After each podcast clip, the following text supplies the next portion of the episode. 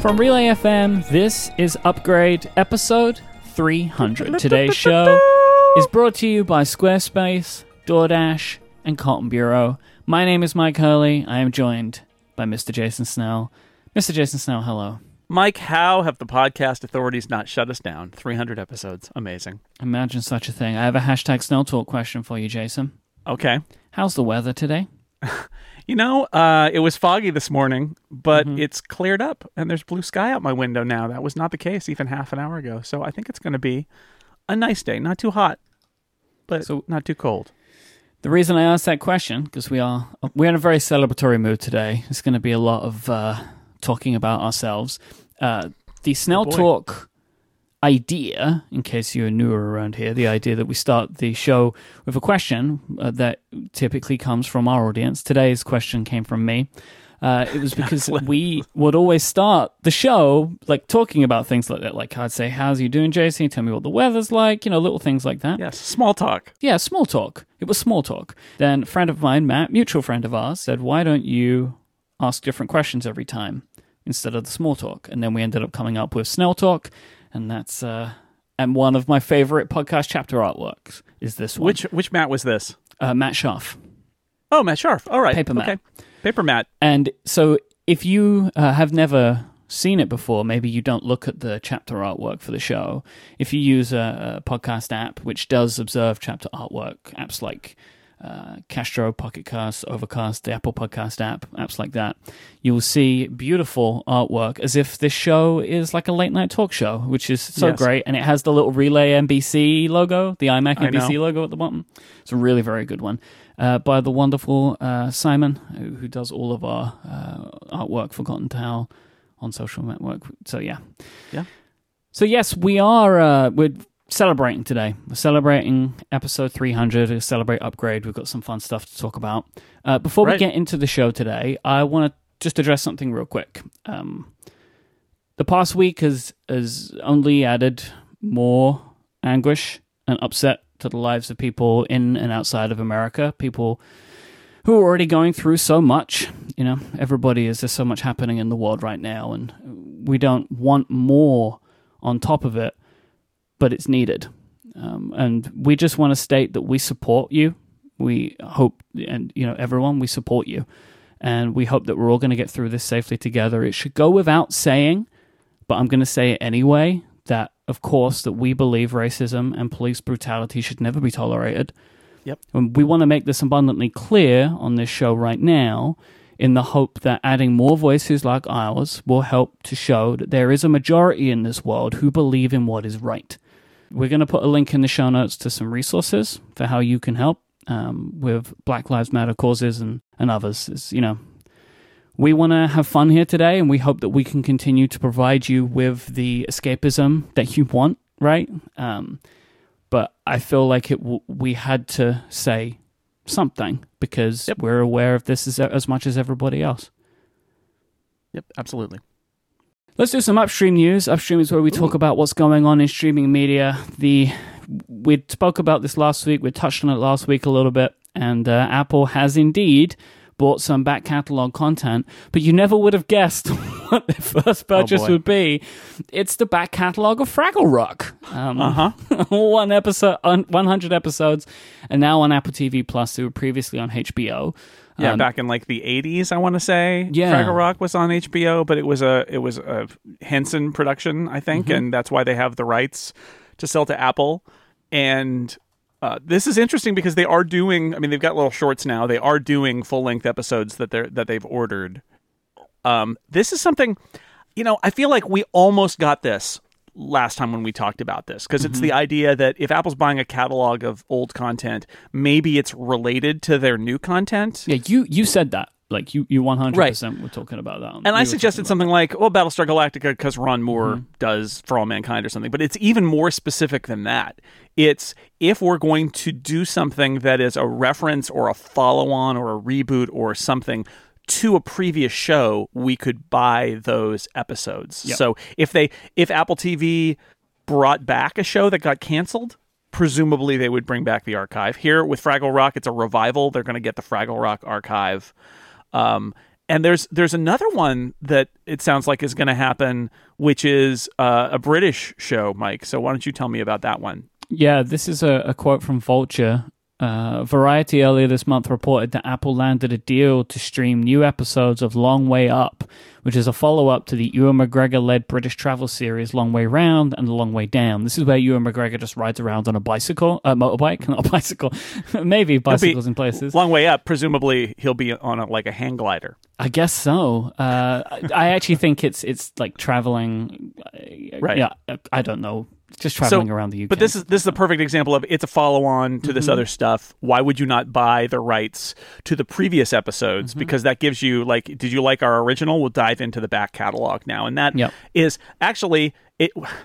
So it's a change in Apple's strategy, but not really, right? No. This is really saying it's all about our originals, and we will make strategic purchases to bolster our originals. And and so we got all worked up about like well what could this mean and who could they buy? But like this is not a sign of that. Maybe they'll do that down the road maybe not but this doesn't feel to me like a sign of it. This no. is all about just using the using the catalog to bolster uh but so oh, the you know the new shows. So it's all all about like the new shows and then what what trails from them what's ancillary material for them. So if they do a reboot of something like actually, the one that, that that comes to mind to me is Amazing Stories. Right? They have amazing stories.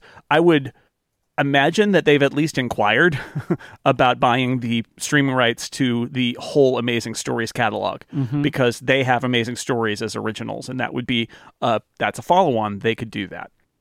Yeah, let's just say if this is what Apple ends up doing, it, this is the extent of it, it's not very exciting. Um, yeah, I think we kind of was hoping, as you were saying, that they were going to do maybe some bigger stuff than this, as you say, by like adjacent content.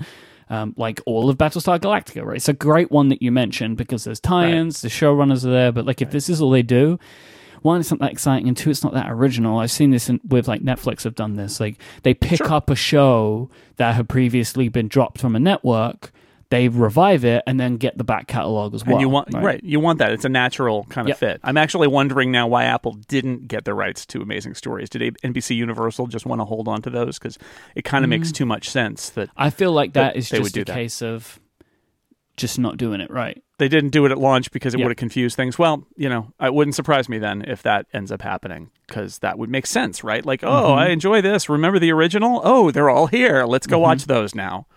Yeah, I think it makes a lot of sense. And who knows, maybe Apple will set its sights now more like, uh, more on shows they can revive, right? Because then they mm. can get the back catalog. Like that might be a right. change in direction for them. Uh, but sure. we'll. Sure. And this is streaming services are often a place where something beloved gets canceled somewhere where they ask, well, what could you revive this? Could you bring it forward? And the timing isn't right for this, but an example is like Counterpart, the show that I loved, which yep. is now on Amazon Prime in the US. It's in other places around the world. That show was canceled at Starz after 20 episodes, and they shopped it around and nothing came of it. And the executive producers now there was a Reddit thread where he explained where they were going with it. So I think it's never coming back, right? But but that that's the kind of scenario where a show like that that's really high quality ha- doesn't have a home there. The people at Apple look at it and go, actually, we really like that. Can we get the rights to those twenty episodes and we'll buy another twenty? And that they might do something like that. I know that that is sometimes frowned upon as being like you're taking somebody else's leavings, but sometimes it happens that it just doesn't fit. Like this is the wrong show for this channel or yeah. service and a better fit for us. And so I think this positions Apple in a way to be one of those. They'll start getting the letter writing campaigns, is what I'm saying. I mean, I expect that will definitely be the case, right? Like yeah. that. Save our show, Apple. Yep. Use your billions. Uh, I think this is what Scorsese said to them too. Uh, Killers of the Flower oh Moon, the upcoming movie starring Leonardo DiCaprio, and uh, who else is in it? Robert De Niro, of course, um, is coming to Apple TV Plus now, reported uh, by many outlets, including Deadline. It's expected to cost between 180 and 200 million. I believe this is including the rights uh, from Paramount and to finish the movie. Um, the movie will still be distributed by Paramount in theaters. This is exactly the same as Netflix and The Irishman. Um, they Netflix bought it th- from Paramount to finish it because Paramount didn't want to spend all the money that Scorsese wanted to spend, but then they still got to put it in theaters, which is also important because then it puts it up for award uh, season. So you know, Apple would want to do that anyway with this movie. So this is kind of like a win-win. Yeah, it is, and uh, you know, Oscar, Oscar. Yeah, it's big. It's all right? about. they want it's all about Oscars. Yeah, I mean, and this is a a chance. Martin Scorsese movie probably going to get nominated for Oscars, and now Yeah. Apple will be uh, sharing in that in that glow because this is an Apple production. Uh, Gal Gadot uh, set to star in a new Apple TV Plus series about the film legend Hedy Lamarr. Um, quote from Variety Hedy Lamarr will follow the true story of the Hollywood glamour girl spanning 30 years from Lamarr's escape from pre war Vienna to her meteoric rise in the golden age of Hollywood to her fall and eventual disgrace at the dawn of the Cold War. The show will also go into Lamarr's life as an inventor, including one invention that became the basis for spread spectrum technology that is used today. So, another big star uh, that Apple is going for. Yeah, Wonder Woman herself. Mm-hmm, exactly. I have some uh, what's on Apple TV Plus news for Okay. you, which is so so Central Park, which we've talked about here from the Bob's Burgers people, and there are a bunch of other people involved. Some voices from Hamilton. Uh, Josh Gad is involved. Uh, it premiered on Apple with two shows. I want to say two episodes. Um, I watched the pilot, and I thought it was pretty fun. It's a it's like a musical animated comedy thing, and uh, I thought it was pretty good. So if you like musicals and you like uh, Bob's Burgers or other animated stuff, Bob, Bur- Bob's Burgers, by the way, great show. Uh, you should check out Central Park. I enjoyed it. Um, and then I also watched the Mythic Quest Ravens Banquet quarantine episode, Mhm. and because everybody was talking about it, it was really well done. I was very impressed. Um, I think it was. I I mean, it was better than the Parks and Recreation one, and I love Parks and Recreation, and so it had a great nostalgia value to see them. But you could see the seams and like the people not quite acting right and all of that. I would say like it was a little awkward. Um, and then this one felt solid. Like it felt like a real TV episode. It was very well done. I read an article about how they did it, where they were they they apparently, you know, it's that thing. I think we might have even talked about it, where they're like, oh, "We need a bunch of iPhones to shoot this. Can we get iPhones?" Like, yeah, Yeah. I think you're, you're on Apple TV Plus. I think you can. Anyway, it was really good, um, and I recommend it. And I, I think it. I I've only seen the first three, four episodes of the season, so I assume it spoils some things about some, where some people are later, but not really, and it doesn't matter. And I would recommend giving it a try. I think it was pretty funny. Cool. Um, and I have, uh, as a little sidebar, um, a Netflix thing that a little Netflix story to tell you, which is they released another interactive on Netflix. Oh, right, in like the Black to Mirror one.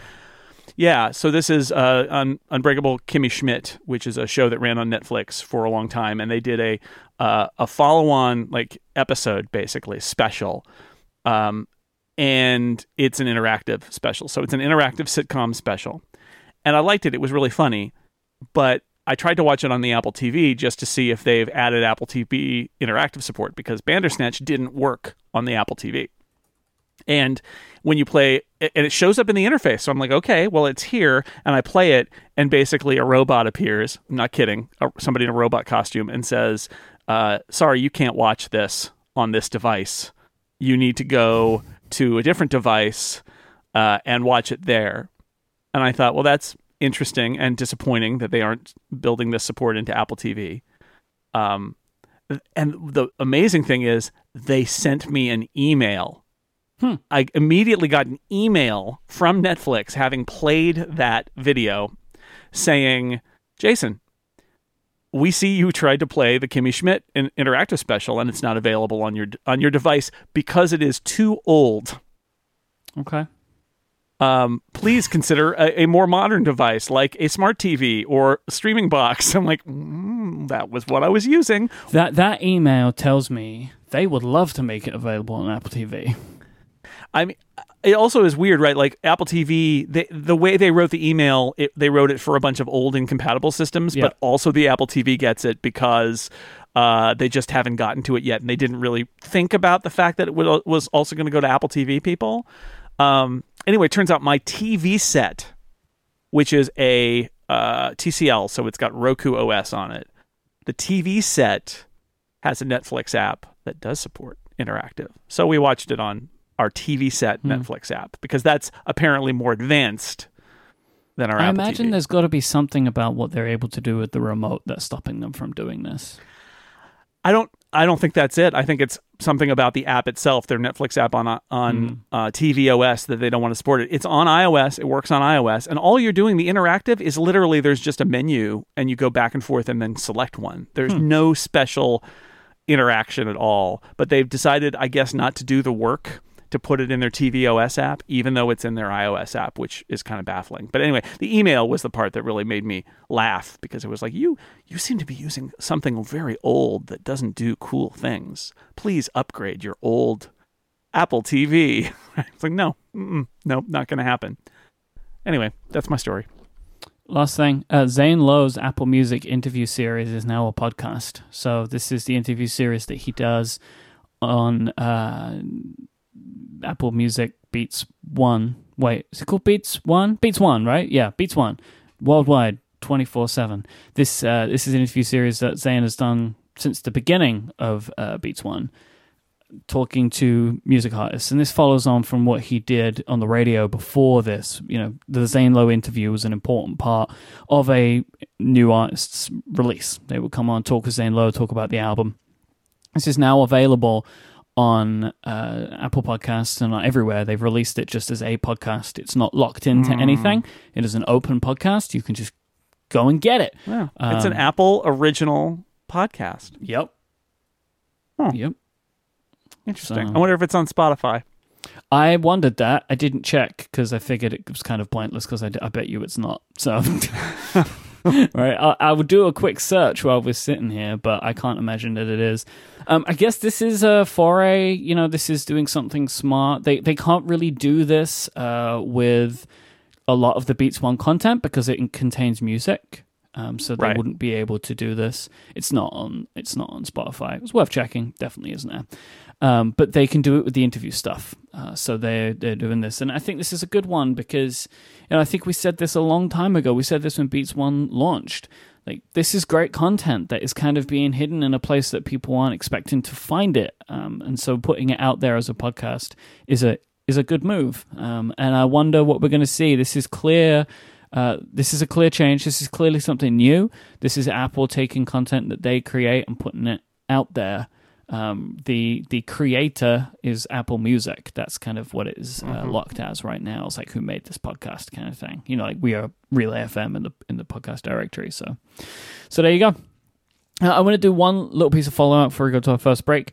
Uh, people should go subscribe to Liftoff, the Relay FM show hosted by Jason Snell and Stephen Hackett, if they want to know more space stuff, because uh, people are excited about space right now. That's right. We did a uh, we did a little live stream during the space Watched launch it. over the over the weekend too, which was kind of fun. Learning new new app we used for that. We used um, Live from Ecamm, which had some weird audio issues because it's trying to be. Yep. You know, it's one of those things where it, it we see this a lot with the stuff that we do, where we want complete control over everything, um, and some apps try to be helpful and like just do the right thing, but it gives you no control over it, and so you, then you try to take it over, take control, and then that that doesn't work and yeah so we fixed we fixed it all. There were some very weird audio switching issues that it had but we we got there in the end. I learned a lot about it. There's things i would i would change but um and there's features that that app i wish would add. It's- it's a very unlike every other live streaming app i've used it's really nice as a mac app. It's like a good app but it's super limited in what it can do right now. And um so that's disappointing. Ecamm makes call recorder, which we use for all our podcasts too. Yep. But um, and live as a as a live streamer, it's got a great interface for connecting to the streaming service and giving you complete control over what you see. And I'm very impressed by all of that. And then I tried to make a, a, a screen where Stephen and I were on like filling the screen, and then there was a little picture in picture of uh, our video capture of the space launch, and it just it can't do that. You can do the reverse, but you can't. You just can't put video in a picture in picture box. And I emailed them and I said, "Is that, am I wrong?" And they're like, "Nope, you can't do that." Like, okay, so very limited, but uh, really nice for what it is. It is a of, so. decent Mac streaming solution, of which there are not many. so, yeah. Well, I I was using Streamlabs OBS over the weekend, which is a, a, an alpha basically, Mm-hmm. and it is great and free, Mm-hmm. and uh, totally locked up my Mac. And has crashed it on multiple occasions. I think there's some sort of a memory leak Yep. that it, it that is doing, and it's like, and I've used Wirecast, which is very expensive, and it's also not very good, although it's more reliable than Streamlabs OBS, but it's not very good. And then I use Live, and I think, oh my god, this would be so great, but I need them to add like ten features, and maybe they will over time. I mean, Ecamm is like two guys maybe maybe a handful more. It's a very small company, but uh, it's a great app for what it does. It just doesn't do very much right now. All right, this episode is brought to you in part by our very good friends over at Cotton Bureau. Cotton Bureau are the folk who make amazing, awesome graphic tees, hoodies, and more. I have used Cotton Bureau in many ways. I've used Cotton Bureau as a customer. I buy so many t shirts from Cotton Bureau. Um, mm-hmm. I also use them as a content creator. Uh, they make absolutely fantastic stuff. Worked with them for so many merch options in the past. For this show, all of our merch has been done from Cotton Bureau. For my other shows, you know, and and lo- just so many wonderful projects that we've worked with Cotton Bureau on. They're incredibly uh, awesome to work with. They're very professional. And my favorite thing is that the, the quality of their products are excellent. I wouldn't want to use anybody else when it comes to printing t shirts, especially. Um, they've worked with other great tech podcasts and communities. They've printed stuff for The Incomparable in six colors, our friends at ATP, Mac Stories, Stratechery, MKBHD. I have an MKBHD t shirt on the way. And many Relay FM shows like this one, Connected, Mac Power Users, Cortex, Rocket many, many more. I have an ATP shirt on the way to me too. It is that time for ATP much. It, it is, and just to be clear, I'm sorry to interrupt your ad here, but like, I, I, without speaking ill of other companies, I will say I have been very happy with both the quality of the shirts that Cotton Bureau sells mm-hmm. and the quality of the screen printing. Like, yes. I get a Cotton Bureau shirt, and the screen printing is good and it lasts, and it is it's not, not overdone. Yeah, that's exactly right. It's not thick where like you wear it on a warm day and you come back and the portion of your chest that is touching the silk screen is all sweaty because mm-hmm. it, it's like it, they don't do. They're very good at that because they started. It started as a screen printer and then Cotton Bureau kind of grew out of it as uh, the ability to sell these shirts on the web. So I mean, I stick with Cotton Bureau because I am very happy with uh, what they do, and that's not an endorsement they can buy. Cotton Bureau is a great place to buy and sell t shirts of all kinds, themed around sports, movies, gaming, food, any type of community. So many more. Their sweatshirts and tees are high quality and comfortable. They have great customer service. You can go to cottonbureau.com right now to check out their products, and you can use the code UPGRADE10 and you can save 10% on anything that you buy at Cotton Bureau. This code is only valid until July the 3rd, so hurry up. Go to cottonbureau.com and use the code UPGRADE10 upgrade. So that's UPGRADE 10 for 10% off. Our thanks to Cotton Bureau for their support of this show and Relay FM. And all the great merch. We don't have much available right now. Uh, maybe later. Summer fun. Right yeah we're, we're going to work on it. We got kind of yeah. derailed as everybody did by what was going on mm-hmm. in the mm-hmm. world, but we're talking about doing something. I mean, also, we didn't feel the need for people to get merch to wear at WWDC. Yep, that's usually why we do it now. So, but I think we'll try to do a summer release of some stuff. Yeah. So uh, we'll we'll get there. The summer of fun merchandise usually just comes to us in fever dreams, and we just haven't had one of those yet. It's true. More on that later. We're going to do a draft. Of course draft, we are. Surprise draft. surprise draft. So this is episode 300. We're going to do a draft of predictions that we think things that, that Apple will have done by episode 400. Yeah, it's the episode 400 draft in episode 300. That's right. So we're looking at spring t- sometime in 2022 right. is when we're picking. It perhaps will be a specific day in May 2022, but as you and I said before we started the show, um, although we tend to do an episode every single week for 52 weeks, it's possible we could skip a week. It's never happened yet. Or that we would do an episode, like a bonus episode, because of something like a secret Apple thing or something like that. Mm-hmm. You never know.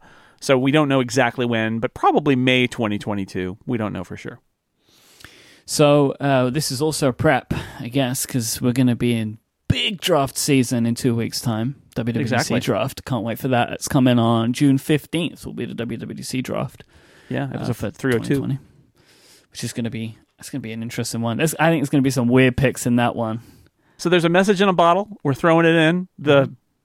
I don't know Apple Ocean. Apple Plus, mm-hmm. and uh, we'll fish it out for episode uh, 400. I think a time capsule would be a better, better metaphor okay. for that.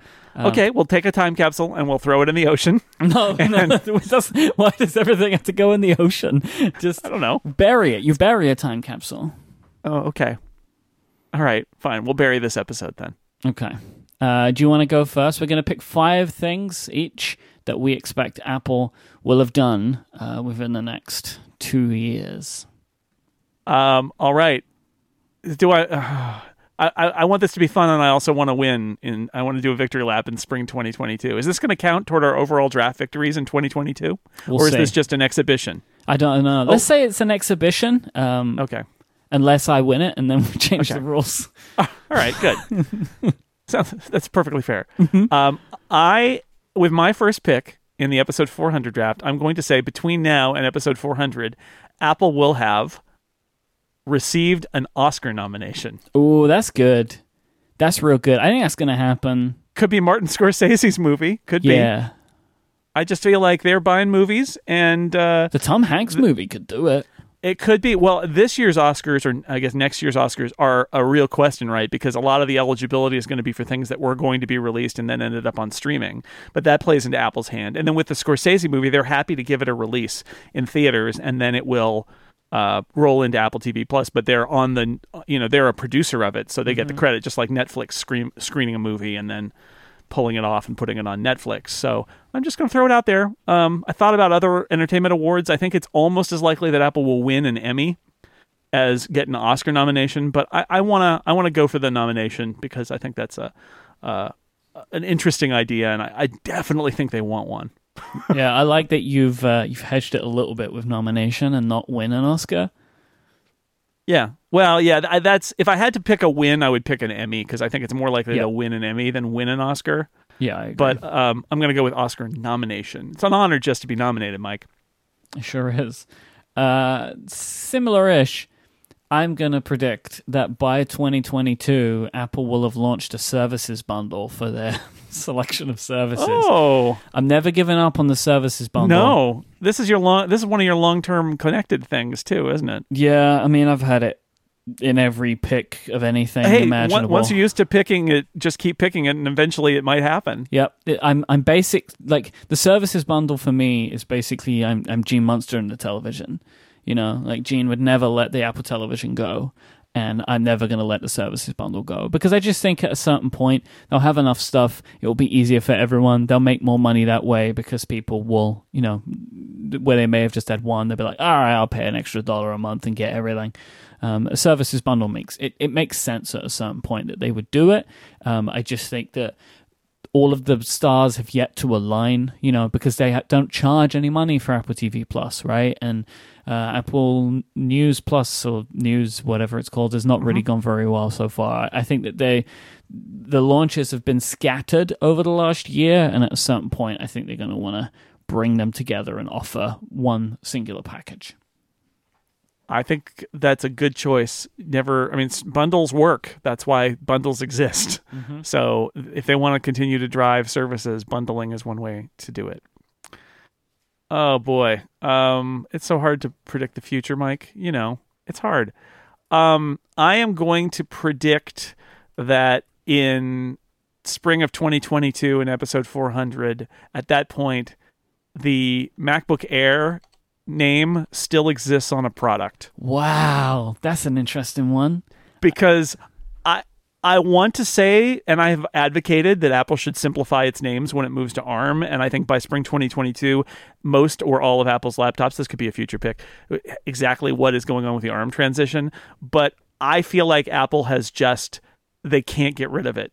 They, some days you just can't get rid of a bomb. So I think the MacBook Air just they they can't kill it they will still be selling a product called MacBook Air in sp- in uh, spring 2022 All right, I was gonna go with a kind of like serious big product one, uh, Uh-huh. but now I'm gonna pick one of my stranger ones because that is Okay. a, like a strange little pick. Mhm. Uh, that by 2022 they have launched some kind of Jony Ive collaboration. Ooh, what what what form will it take? I would expect it will be some kind of watch band line or case line, something like that from Jony's Love From Company. Uh huh. I think it will probably be a one and done. They will do it one time, right? It's like an Apple Watch edition sort of thing. yeah, but I think they will do something. Like that whole idea of we're going to continue collaborating closely. I do not believe that that was true, but I think they're going to want to do it at least once. I uh, wow, you're right. That is a wacky pick. And if if they do go into AR, I could imagine Mm-hmm. some kind of like maybe they want to get a little bit fancy with some kind of glasses product, and maybe Jony's Ah. there, there for something like that. Um, and they maybe try and be a little, they try and be quite stylish there. I, I- I think that there is a possibility to do it to put his name on it and it make it seem like it is a more important thing than it is. Um, as if that you know, as if it was like a fashion designer, like how they have the Hermes Apple watches, right? Which is like really, Right. it's just a, a different band and a different watch face. So like the Nike ones, they don't change the product in any way. But I could imagine a like Apple Watch Jony Ive edition. I think it, you know, I just think it could have a clout around it, but I don't expect it to be a long term thing. But I think they are going to do it at some point. All right, we'll put it in the bottle and throw it in the sea, um, or whatever. Bury it. Bury the bottle. Bury the bottle in the ocean. I'm going to say that you'll be able to develop iOS apps on the iPad by episode 400. That only gives us two WWDCs, Mike. The one that's this month and the one next year, Yeah. right? Because there there's another WWDC presumably in the summer of 2022, but we're not going to be there yet. But I'm gonna I'm gonna throw it out there. I I think at some point they have to say, yes, you can build apps on the iPad. So here it is. What you just said about there only being two WWDCs, that really made me, when I was writing out my picks, I Right. scaled it back significantly. If only this was the episode 410 draft, we would have been fine. oh yeah, yeah, get one, get one more in there. No, but like episode 400 feels like a long way away. But then when you're just like, oh, it's 2022, that's not so far away. That's Right. two iPhones, two years. Yeah. and two WWDCs. It's all we have, right? And so it's actually not. You can't get too like pie in the sky with these things. Um, I am. I kind of tipped my hand a little bit. Uh, I believe that by spring 2022, Apple will have launched some kind of hardware product focused on AR. Maybe glasses. Maybe it's a uh, mixed reality visor for home. You know, like and and they really just again like it's a it's a prosumer product in some way, right? Like anyone can buy it, but they really want developers to have it to continue pushing the AR story. I do not believe that we are very close to a Google Glass like product. I think Apple really want to be careful about the way they introduce that. And I think having some kind of at home mixed reality visor is like another step, right? Without going too far. Like, let's get more people used to this. Let's get more use cases for it. So when they eventually hit with Apple glasses, it will be a success in the way that the Apple Watch took a little while to get off the ground. Yeah, I had this on my list and was thinking of picking it because at some point they've got to introduce a product, right? Mhm. They really do. Whether it's by spring 2022 or maybe it's summer 2022, you know, I, I would I think this is a good pick. I think that this is going to have to happen sooner rather than later. So Yep. in the next two years, sure, let's say so. I'm going to say that in the next two years, Apple will be specifically targeted by a major piece of encryption legislation in the U.S. I'm not saying it will be uh, actually ma- passed into law, but that there will be a big hubbub where somebody somewhere, maybe uh, the Senate, who knows, the somebody somewhere is going to make uh, a big rumble, and there's going to be a big debate about whether they're going to pass a law that makes some of Apple's end-to-end encryption and others, but Apple will be in the spotlight because of all the law enforcement complaints about them, and there will be another big hubbub that will involve proposed legislation because I feel like this is inevitable now that there's going to be a uh, and unlike so much that's across party lines, I feel like there are definitely uh, politicians on in both parties in the U.S. who want to look tough on terrorism Mhm. and crime Mhm. and think that a big tech company is an easy target. also tough on big tech in general, right? Like, I Yes. think a lot of people want to be seen uh, as as like, oh, we're going to keep these going to keep these guys in line, you know? Yeah, Um, exactly. and, and I think if I'm following what you're saying, it's it's an escalation of the stuff we've seen in the past, where you know there's been a lot of like uh, hand wringing about Apple and a lot of name Sure. calling, but there hasn't been legislation attempted. Right. Yeah. Right. Right. so what if there's a big debate about whether they're going to pass a new piece of legislation and one of the debates is over this? I'm not saying that they'll pass the legislation, but I think that there will be a big debate at some point uh, that they will threaten at least to uh, make some aspect of what Apple is doing with encryption and other companies illegal, even though, as we know, you're basically breaking encryption if that happens. It doesn't actually make sense. Um, but I think they're going to try. Maybe you know we see Tim at Congress, like we've seen Zuckerberg at Congress.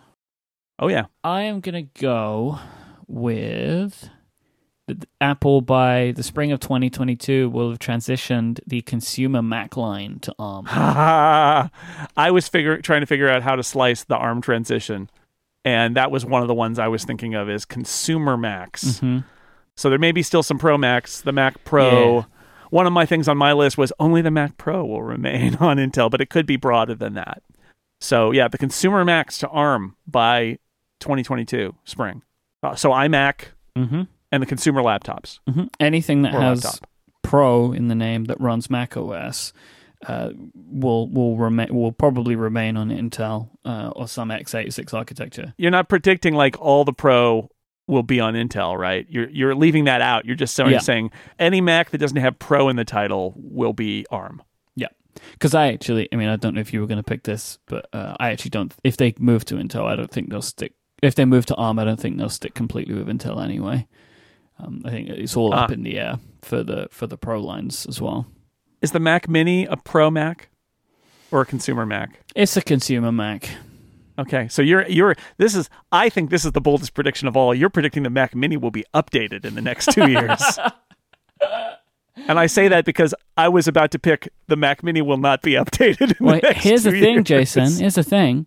We have all thought, oh, maybe that a, a transition machine would be the MacBook or a, or a MacBook Air. What Mm-hmm. if it's the Mac Mini? Sure, What if Mac Mini's first? I don't think it will be. Could be though, right? Yep. Because it's Sure. a small box. It's I would probably expect cheaper to make than the laptops. Uh, and if they want to have some kind of like transition hardware that isn't a conspiracy theory of the iPad 2020, could be a Mac Mini. Okay, I don't think this is going to happen, but no, you know you got to throw out your wild conspiracy theories whenever they pop into your brain. I, I love it. Absolutely. You know, I do that. I do that right on this show. Mhm. Um, okay, for my next pick, my last pick, I'm going to pick that Apple will be selling four different products with the name AirPods. Four. All right. So AirPods, Okay. AirPods Pro, hmm the rumored AirPods Studio over ear headphones, hmm and some other product that continues to extend the brand of AirPods. And I don't know what it is. I'm not saying what it is. It could be anything. But I feel like I want to have some fun here, but I also want to say the brand expansion of AirPods will proceed apace. So I guess if we're talking here that there will be four products for sale that have AirPods and then something, right? Yes. Interesting. I, you know, I could imagine there's been a lot of rumor of like AirPods Lite. Um, that could be a thing, right? Sure. Uh, I don't know. I don't really know what that would be, but you know, uh, this one makes sense to me. This, they have they have hit a hot brand, right? Yeah, that's what I keep saying is that if you're in charge of AirPods, I'm sure that Tim Cook has basically said do as much with it as you possibly can because it's a huge hit. So over ear headphones, yes. Some other kind of, you know, some other over ear, behind ear, open, th- uh, whatever. Like keep making them. Keep making them. Make a little wireless charging pad for AirPods. Fine. Do it. Whatever. Anything. All right, my last pick. Uh, I have a couple that I want to share with you after, you know, like in you know in our extras. But I will say that by 2022, Apple will have staggered their iPhone release schedule and will be releasing multiple phones a year that are new. All right. Um, so that means not just by staggered, you don't mean just like October and November after one announcement. No, I I think they will do a spring and a fall iPhone event.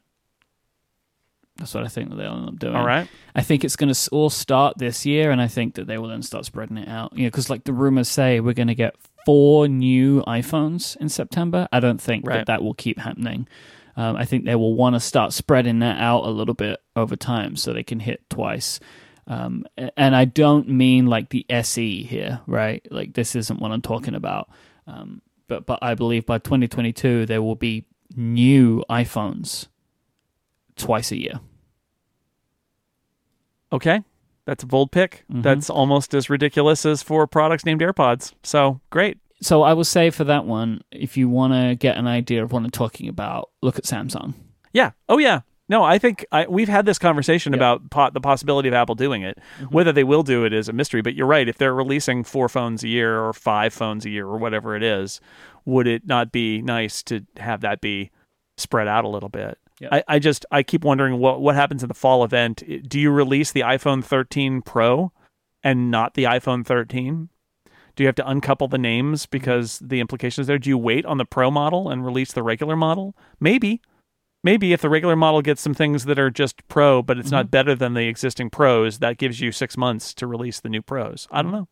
Yeah, I don't really know how it will look, but I it's it's this is purely based on the fact that I can't imagine them releasing four phones every September forever. It seems like Yeah. too much.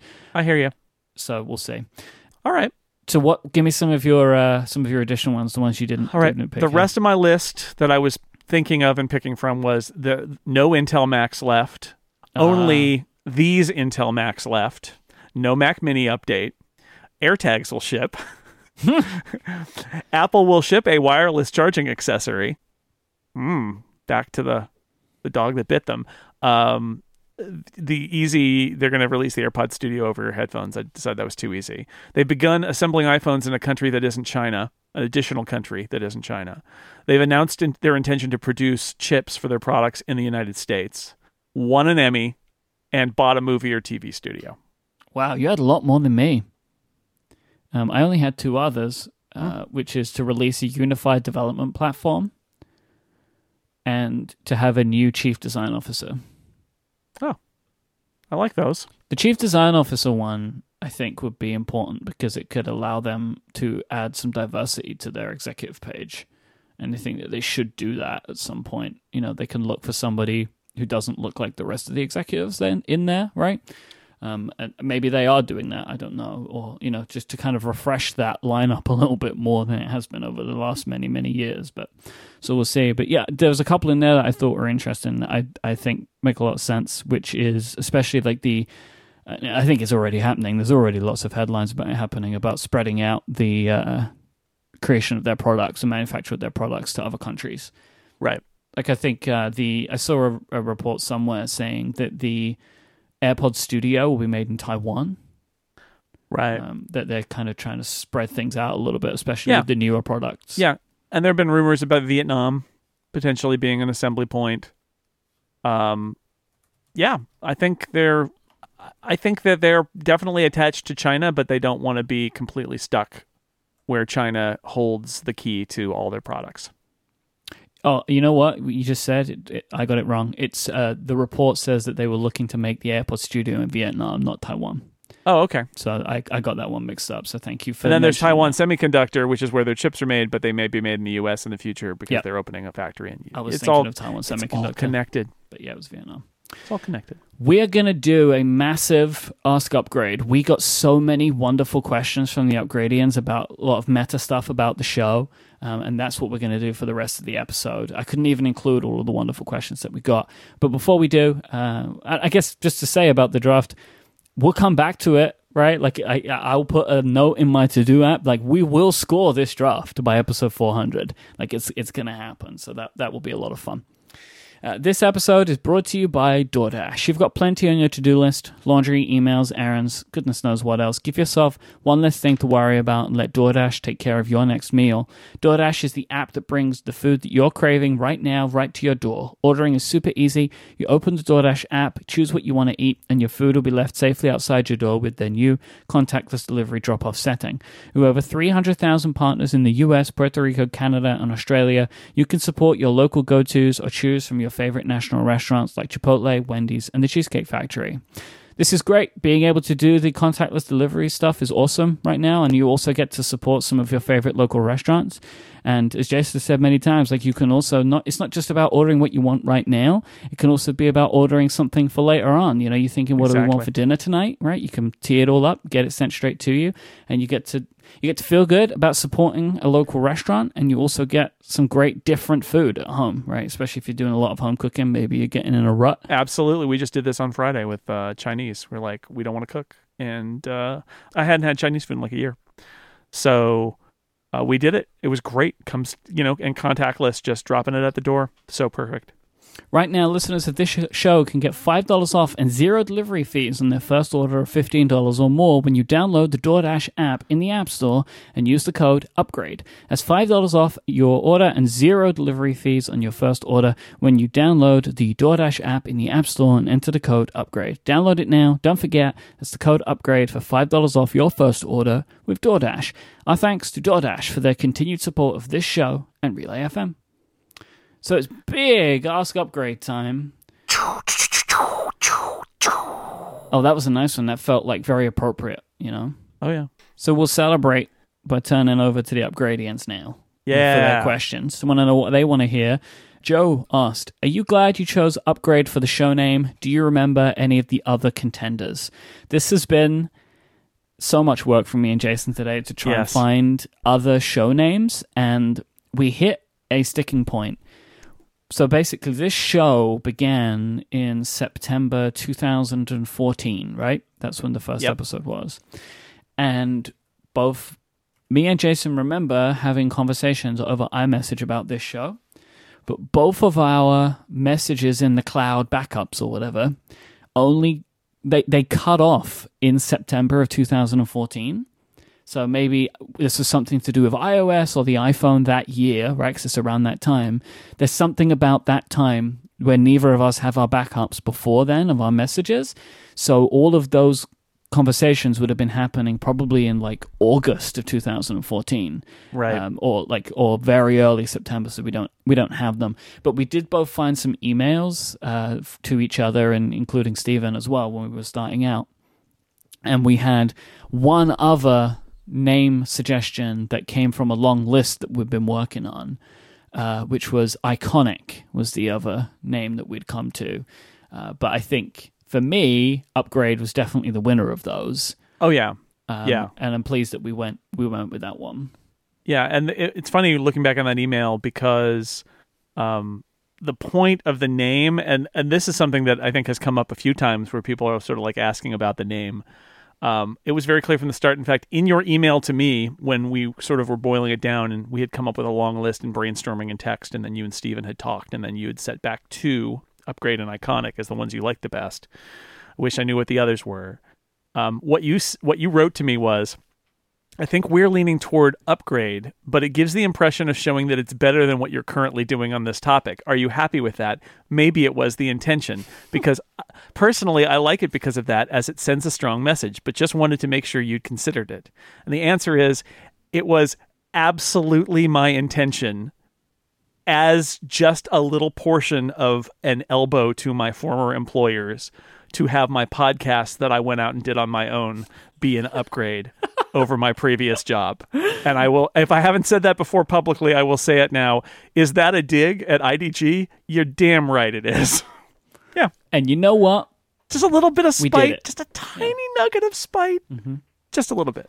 Not that every project, not that it's better than every project you were doing. Of course, the wonderful Clockwise, which came over at the same time. You know? Yes, we found like nine different versions of the Clockwise art in that Yep. email thread as we were trying to work on a clock new version of Clockwise, uh, which is still on the network too, which Mm-hmm. is great. Um, but yeah, that was like I, I found it funny that you're like, "Are you sure you want to?" Uh, this leaves an implication. I'm like, "Yes, it does." That's all right. Yeah, so it, it's a great name. It's a great name because it's a thing. It's a tech word. It means something in terms of uh, always kind of moving forward, and there's always another upgrade and all of that. Like it, it fits so well with Yeah. uh, wh- wh- while being a single word, which is very hard, right? To find that word that that somehow kind of ties in, and so it's a good one. Sometimes it's hard to find. Uh, when you search because it's just a word. Sometimes it's hard to do little promo codes for sponsors because they have an upgrade promo already, but we make it work. Well, I mean, I just did a Google search in an incognito window for Upgrade Podcast, and we're first, beating out those punks over at Lifehacker. Yeah. what are they thinking? Ah, dear. Um, Zach in the Discord, the Relay FM members Discord, by the way, which you should become a Relay FM member, support this show. Um, there's a link in the top of your show notes. You can support Upgrade directly if you would like. You'll get access to loads of wonderful benefits, including access to the Relay FM members Discord, where there's a wonderful live chat as well while we stream the show live. But you can also ask your Ask Upgrade questions right in the Discord, and they get put into the same sheet as the tweets. The benefit there is they can be longer if you want. Uh, because there isn't the, the tweet limit. So. And you don't have to be on Twitter. You don't have to be on Twitter. so Zach asked, uh, why is there a 128k Mac startup beep at the beginning of, in uh, brackets, nearly every show? so first off, it's not just the 128K, although it is the original Mac startup chime. Um, my first Mac was a Mac SE, and it had the same startup startup beep.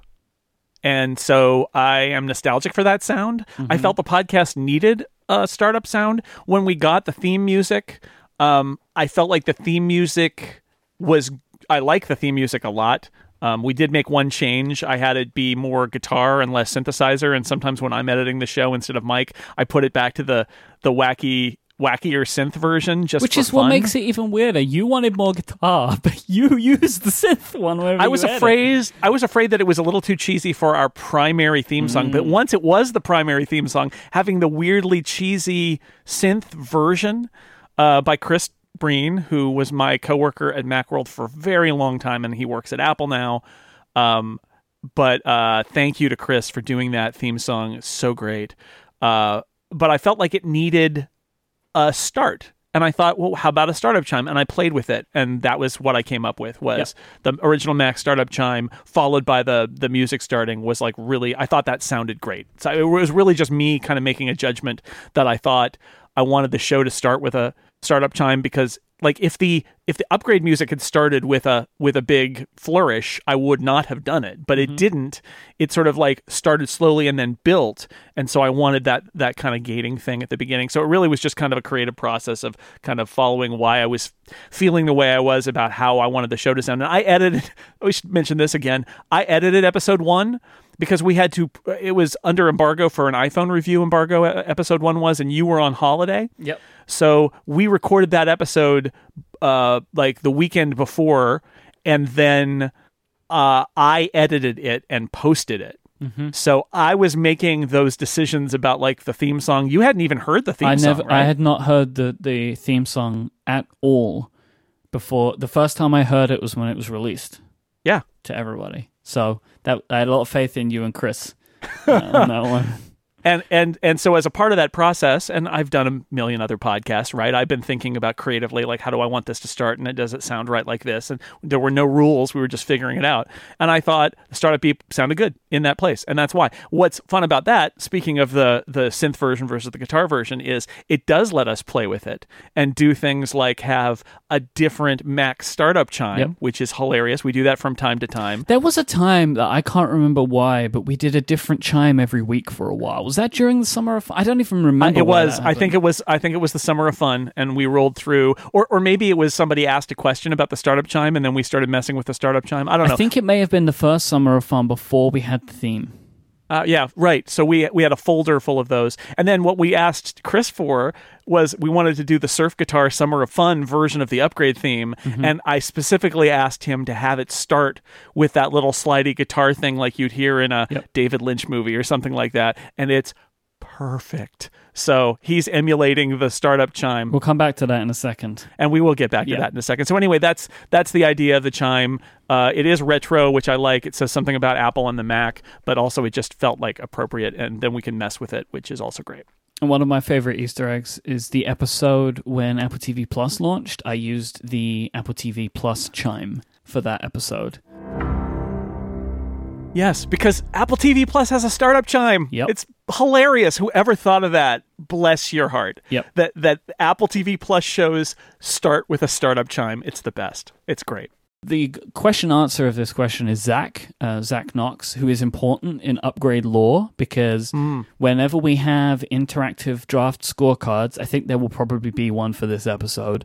There will be one in a couple of weeks for the WWDC draft. Zach creates those. And Zach also helped me develop uh, the Upgradies website.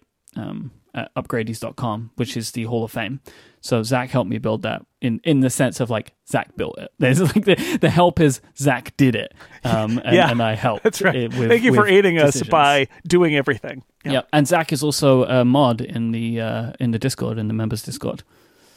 Um, another question from the Discord comes from Molly's, uh, and it, I moved this one up in the document for obvious reasons. With all the bad things going on in the world, I miss the summer of fun and the relaxing, worry-free musical notes that accompany it. Could you play the theme music Summer for me? fun! Just this once, please. Yes, I will definitely play that theme music for you because we were just talking about it. So that's going to play right now.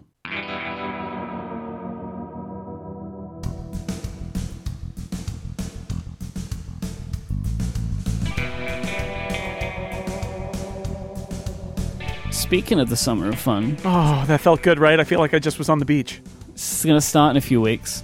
So looking forward to that. Don't know what we're going to do yet, but that's the fun Yeah, of the summer after of fun. that's that is the fun. That's where the fun comes from. And after WWDC, we decided that the summer of fun can't begin until WWDC is over. Yeah, and depending on how action packed WWDC is, it will either start the episode after or the episode after that. So, Right. see. It depends on how much stuff there is to talk about. We may have to usher it in, like at the end of our WWDC recap episode. We may have to like usher it in and say, "We I now like like when Juan Antonio Samaranch stood on the podium at the Olympics and said, "I now declare these Olympic Games open." We'll do that, but for the summer of fun. It's a deep cut. Juan Antonio Samaranch. I hope people recognize how deep that cut is. Anyway, And again, thanks to Chris Breen for that music and all the music, the draft music, the upgrades music. Chris composed them all. Um, and they yeah, he does all the variations, and um, it's they're great, and he's a great sport, and it's a fun, uh, you know, he he's he basically does the theme song of all of my podcasts. So thank you to Chris for all the theme songs. all the Breen themes.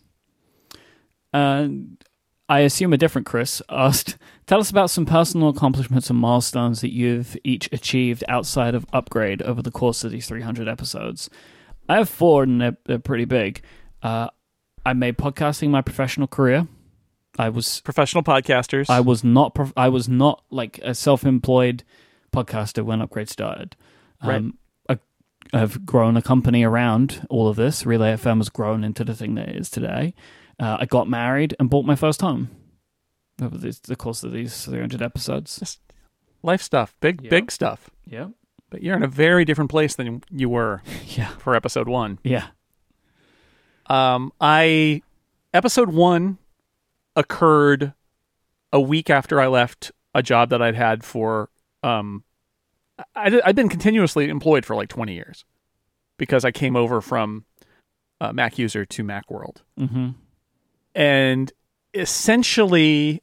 Uh, other than some, you know, an internship at my local newspaper and some food service jobs, uh, summers at college, it was my first job and it was my only job. And Upgrade 1 came out when I left it like a week before Mm. to go do question mark like Yep. start a website and there was no gap there was no like well i'm going to take some time off and think about it because the iphone event happened the week that i left idg and i i got the phone and was under embargo and that we all know that's the biggest week of our year in terms of listener interest and reader interest. So we had to go right then. So we had to do upgrade 1 right then. We had to launch six colors right then.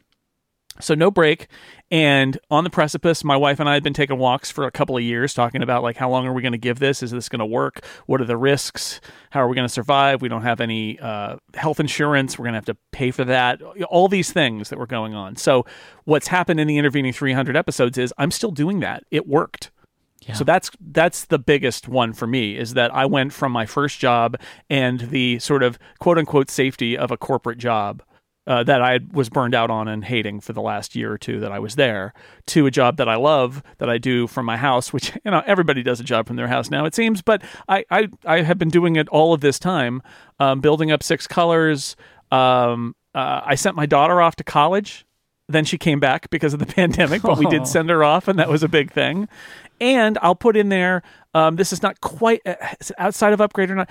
I got to do a bunch of amazing live events, and it's not just like the upgrade live events, but it's like the relay live events, and that means at WWDC and the relay fifth anniversary event where I got to host the Family Feud. Oh, and, and and you know what?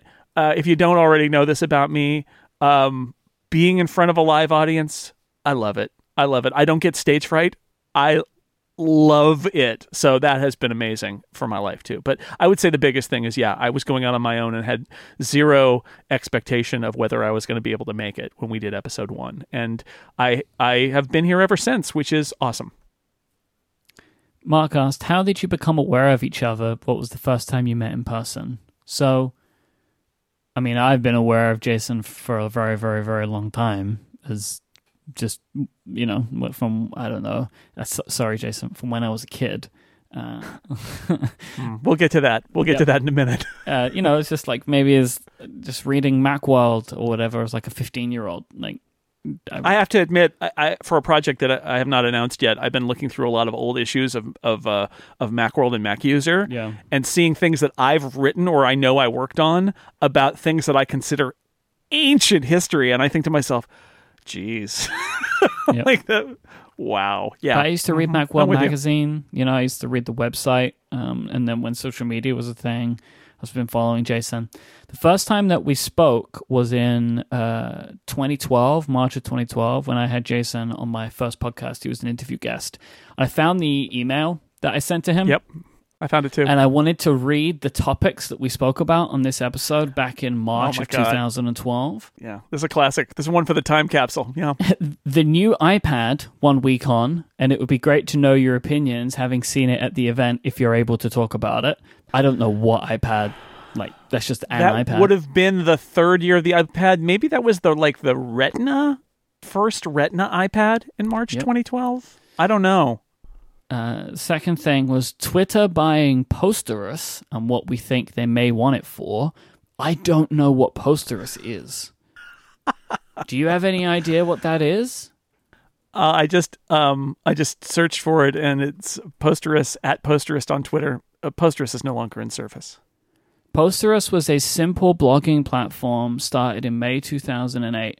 It supported integrated and automatic posting to other social media tools such as Flickr and Twitter. Tumblr's biggest rival. So Tumblr says thanks for killing Posterous. My word. I now remember this because the, the, the logo looked like a post it note. Mm-hmm. Wow, look at that. That's how time flies, I suppose. And also the upcoming Angry Birds space game. Are we excited or do we have red bird fatigue? They were the things that we spoke about. And you said, sounds great. So Yep. I was very happy to. I, I still am sort of like that, where I will sometimes get emails from people who are like, "Hey, would you like to be on my podcast?" And I try to say yes, right? Because even that, you know, you never know. I, I don't say yes because you never know when you're going to be working for that person with that person for 300 episodes. um, I, I, but more like, why not? Like, it's nice. It helps if if they want it. It's nice that they thought of me and all Yep. of that. So I, I, yeah, that was. I remember nothing about that. Um, other than I do I do remember doing it. I remember sitting in the podcast studio at at IDG and recording that. But that's like I don't remember anything we talked about. No. And the first time we met was, uh, I mean, we'd, we'd uh, by that point, um, after that point, I had you on my various shows multiple times. Right. Um, we'd met, uh, and I guess the first time we met was at a Macworld party at WWDC. Oh yeah, so we we had a party at WWDC for several years because Yeah. Macworld was in San Francisco. Unlike so many, like even the people who are in our sphere who are in the Bay Area, a lot of them are at Apple or in the Silicon Valley, right? But Macworld was in San Francisco downtown. We were a little bit of a hike, right? It was like six blocks or something to get there up a hill.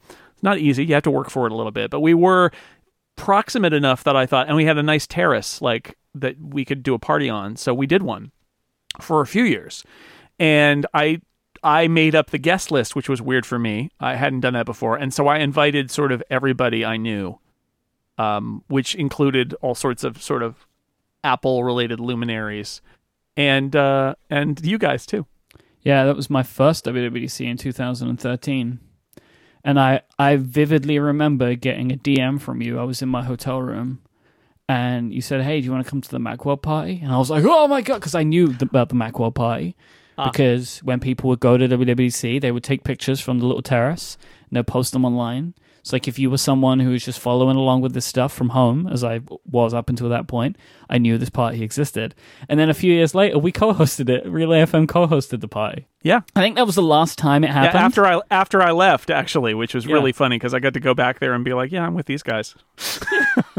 we put you on the guest list, so So you obviously weren't on the guest list, and I just invited you at the last minute. And I said, "Yeah, we got room. Come on over." yep. Don't say it Whoever like you that. are. You just you just figured that I wouldn't be there, you know, and then you saw me, you saw that I was in town, and you were like, "Hey, come over."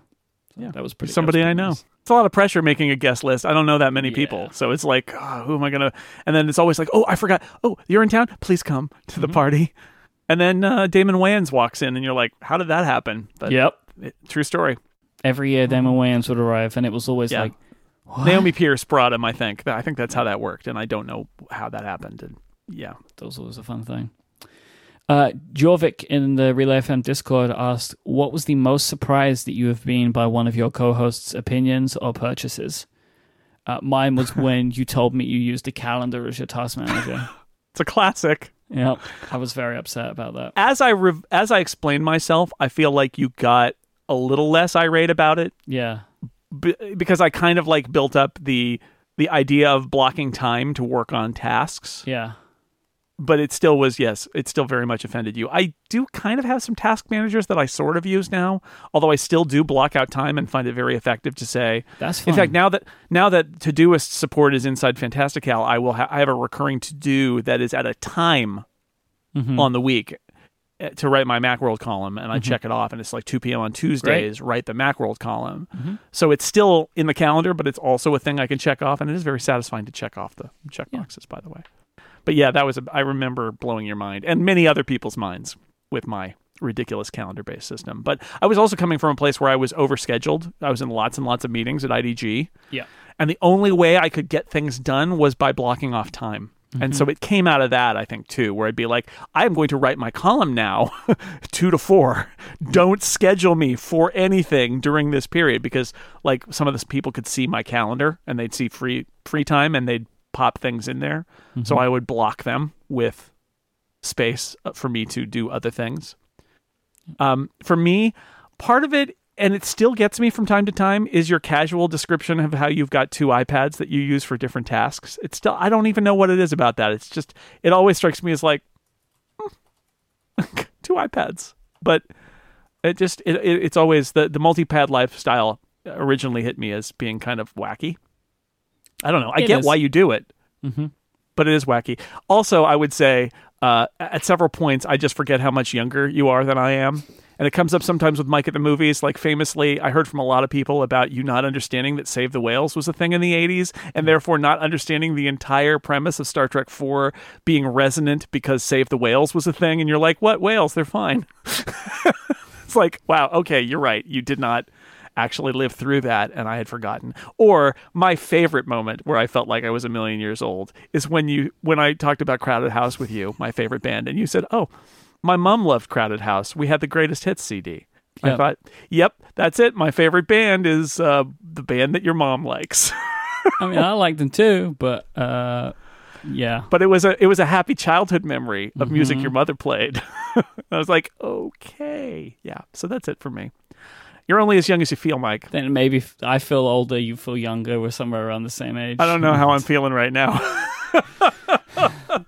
we we all feel old now. We're all 100 years old. Uh, Sam in uh, Discord asked, uh, What have you accomplished with the show that you're most proud of? Um, also, the flip side, what would you want to improve or change in the future? Um, I think one of my things that I am the most proud of is the Upgradies. I love it. Um, it was one of those things where I think when, when I first proposed it, you were a little bit like, here goes Mike with one of his wild ideas. Yeah, right. And also keep in mind it was like literally episode like 10 or something. Was it? We hadn't even been doing the show for a year. Yeah, I think we did it.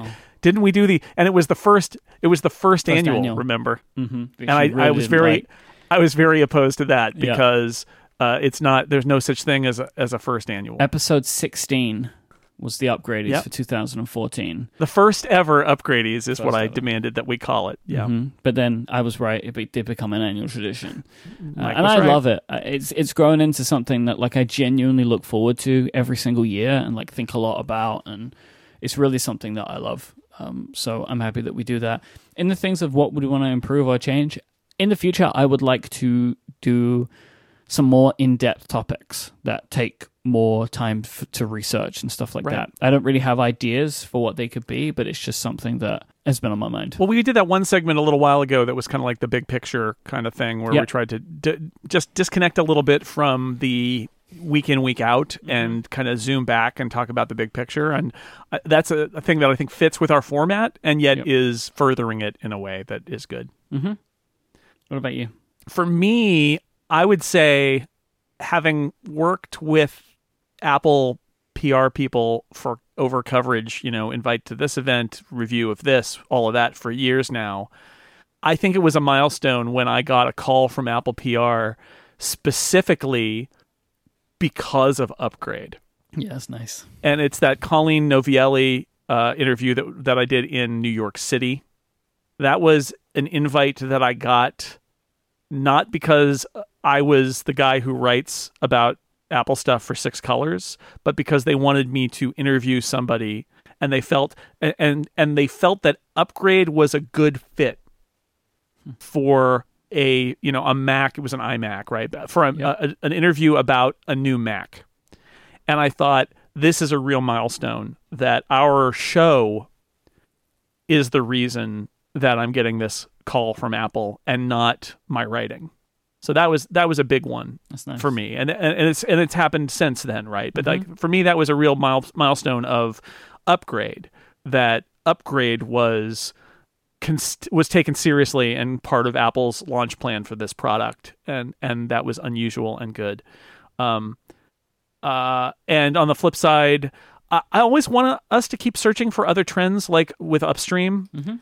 Uh, where we. What I'm really happy about about Upstream is that we started talking about Apple's strategy and the other streaming media stuff um, long before there was anything, and I felt like we did a good job covering it as it came into uh, reality, and it did also mean that at that moment where Apple TV Plus launched, not only were we there with this whole history of talking about it, and so we really knew what the history was and what they were trying to do, but I feel like our listeners were super well educated about what was going on. And I would see it on Twitter sometimes where I'd see people who very clearly had listened to Upgrade and were like, oh, well, you know, Apple's doing it because of this. And I'm like, that's awesome, right? Like, Yeah. we, it's not just about us, like, look at how cool we are that we talked about this years in advance, but it's also like we talked about it with the listeners. And so when that happened, all the Upgradians are like, yeah, okay, I've been following it. I know what's going on, which is awesome. So um, I'd love to continue watching for opportunities to do stuff like that. The things that strike us as interesting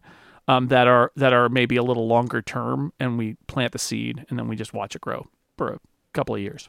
Yeah, that's really nice. I like that. Uh, John in the Discord asked, "What was the most unexpectedly delightful thing to happen on the show?" Um, it is for me when Jason and Federico nearly killed me on air in episode up, uh, episode twenty six of Upgrade, where we started the show. The show began. We were talking beforehand, and then it turned out that Federico was sitting in the studio with Jason because it was after the uh, Apple Watch Apple event where Federico went out, and uh, the, I emitted a noise uh, which can only be described as a man's brain uh, just breaking. I will play a clip now so you can hear that in case you've never heard that episode. He got an invite. We'll talk about that on Connected. That's a whole Yeah. whole big story. I'm looking forward to Connected this week. Actually. Or we can talk about it now if you want, Mike. Oh. Hello. Oh my god, that really scared me. Hi, Federico. Hi, Mike. How are what you? What are you doing there? A podcast, obviously. I'm How doing a long have you podcast. been there? The whole time. the whole time. Oh, it's good I didn't say anything bad about you. Hey, buddy. Hi. Now I know that I can trust you because you didn't say anything bad about me. Yeah, so the story there is that that was where the first time any of us met Federico, right? No, I think I'd met him before because he came to London to Okay. do a briefing for an iPad. I, I mean, all of us yeah, Americans exactly. who go to Apple events knew who he was, but we'd never seen him in person. hmm And so that was great. Um, he's very tall. And that was my memory is like, oh, he's very tall, this gentleman. Uh, we went out to lunch with uh, a few of us um, and then went back to the Macworld studios because I had to do the thing. And it was very much like a collaboration of wouldn't it be funny if you just came on the podcast and you'd be a guest, but also you'd blow Mike's mind. And then we what we decided to do is not mention it to you and have him sit there silently Yep. until that moment when Yep. he spoke and blew your mind. Because there was also before the show, I was ask, I was complaining about him to you because he wasn't answering my text messages. And Ah, the reason he wasn't answering the text messages is because he was with you, getting ready Yes. to scare me. yes, which happened. I would say my most delightful thing that happened is that we had this dumb idea, one of my dumb ideas, Mhm. uh, for uh, upgrade Christmas special, holiday special. It was the Christmas Carol. Yeah. This is episode 225. And the idea there, the very loose idea was past, present, future. And, and like, what, co- how can we hang the Christmas Carol concept on upgrade? And it was like, we'll talk to Stephen about the past. We'll talk to Rosemary about the present. And we'll talk to Federico about the future. And I felt like that was, that was a good uh, set of, of guests Yep. And it would be a fun kind of thing. And Federico representing kind of the iPad and other things that are going on, looking at Apple, would be like a good future Ghost of Future Apple. What I didn't expect was that Apple that uh, Federico would do the entire episode in character as himself, coming Yes. back from the future to reveal all the details of everything that happened in the future, and it's amazing, like Yep. amazing. And I we tried to do the, the past thing with Stephen and it fell apart very quickly, but Federico was incredibly committed to the role. Yeah, I didn't want Stephen to stay there because it was going to be us. It- Mm-hmm. It was going to be the same bit, except we would be subs- surprising surprising Stephen with Mm-hmm. facts of the present, and we're all aware of the facts of the present. So I thought that would be kind of boring. But Federico was committed to the bit in a level of detail that I never expected. Yep. And he went to a lot of very weird places, and that was if you if you were talking about unexpectedly delightful, that has got to be it for me. Yeah, if you've not Um, heard that episode, that's one really worth listening to. I'll put it in the show notes. Bananas. Yeah, um, and then more broadly, the back and forth with us and the audience Mm-hmm. about ideas like, uh, you know, upgradians as a term, which was brought by the listener, Mm-hmm. Dongletown, and the whole kind of like spinning out of where Dongletown is and it's you know it's uh, summer of fun connotations and its sports connotations and things like that has been very fun. Yeah. and then even some some bits that we did that we then discarded later for new dumb bits that always happens like verticals. We had verticals for a while which are segments essentially but we were joking about them and calling them verticals because that's an industry term. And we don't do that anymore but that was a fun thing for the first 40 episodes or whatever. So that's that i love that back and forth of sort of silly bits that recur for a while Well, because some of the verticals just became parts of the show, so then they just became parts of the show. Like Ask That's true. Upgrade, for yeah example. Right everybody knows right it's really it's really a vertical but we don't talk about them anymore the internet's friend Casey asked, "What is the biggest pinch yourself moment?" I think I have two that I, that immediately jumped out to me. One was the, the the Colleen Novielli interview that you mentioned earlier. Colleen was the first Apple guest that we'd had. We've had a few since, but that was like really, whoa, okay, right? Like when you were telling me all that stuff about like they want to bring me in for our show, like it was amazing. And then also um, in episode 56, uh, John Gruber linked to the show and mentioned that Upgrade was a favorite show of his, which again, if you go back to Mike going all the way back in his history as like a 15 year old boy reading uh, tech news on the internet, you know, I've always really respected John Gruber. And I I didn't, I don't really think I knew that he listened to the show at all at that point. Um, and then when he linked to the episode, which is a classic episode, which is episode 56, the migration experience, where we talk about how frustrating it was to upgrade an iOS device. Um, Right. And uh, John mentions that the upgrade was one of his favorite podcasts, which I it really meant a lot to me.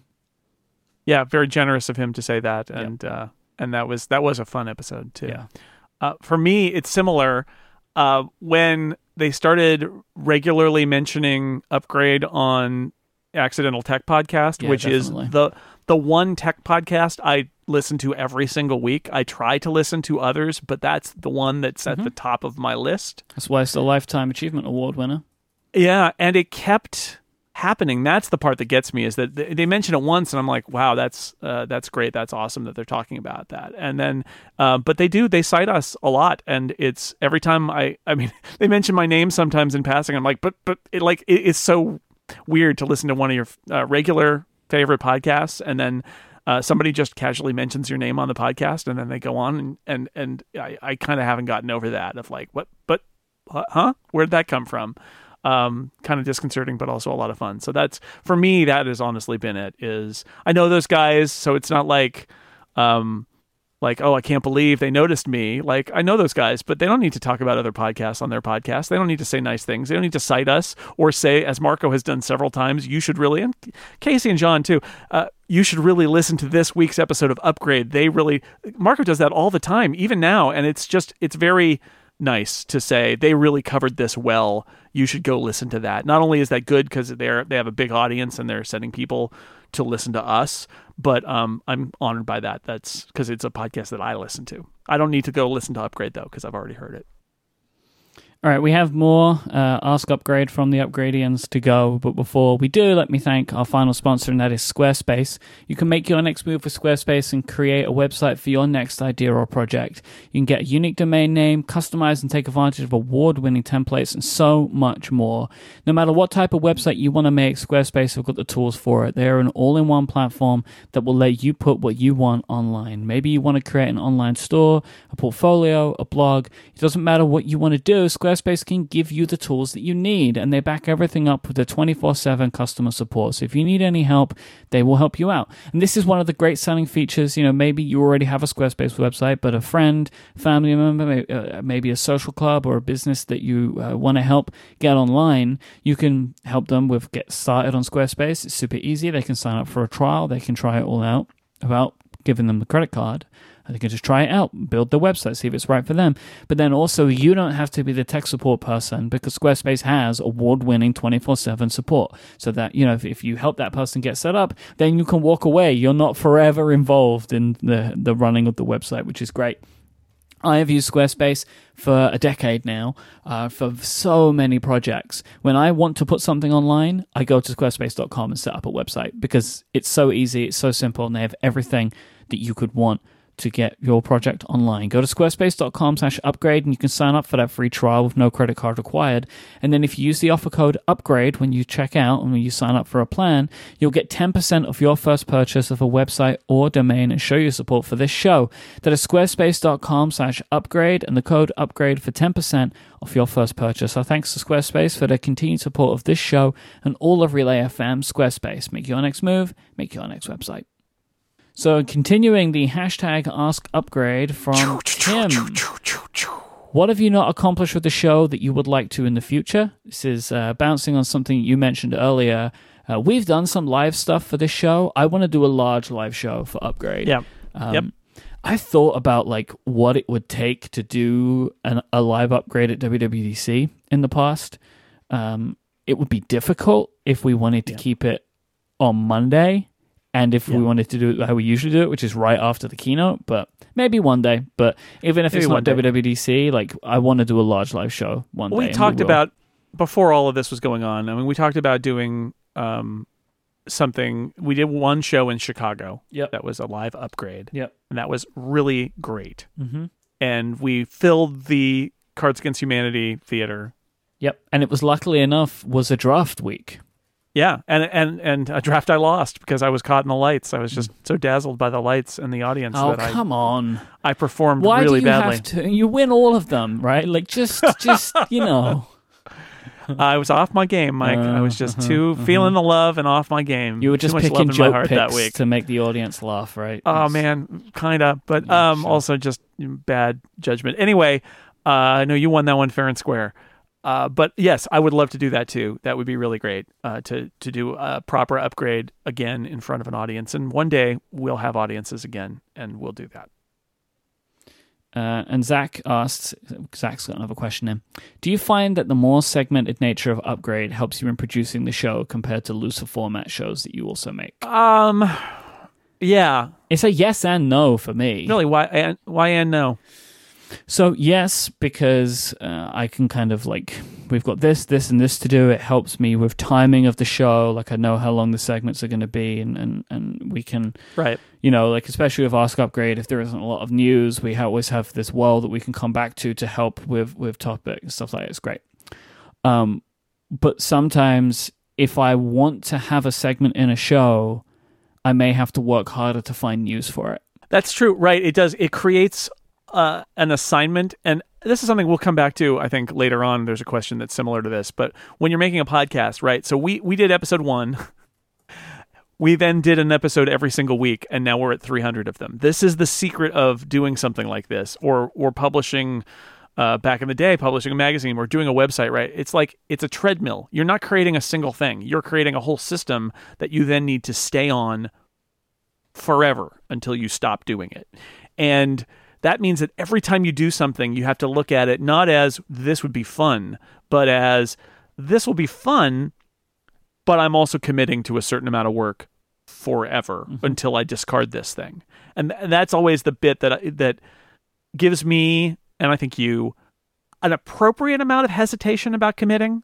Not that we don't commit to things because we do, but that you got to be sure because it will create an expectation and more work for you.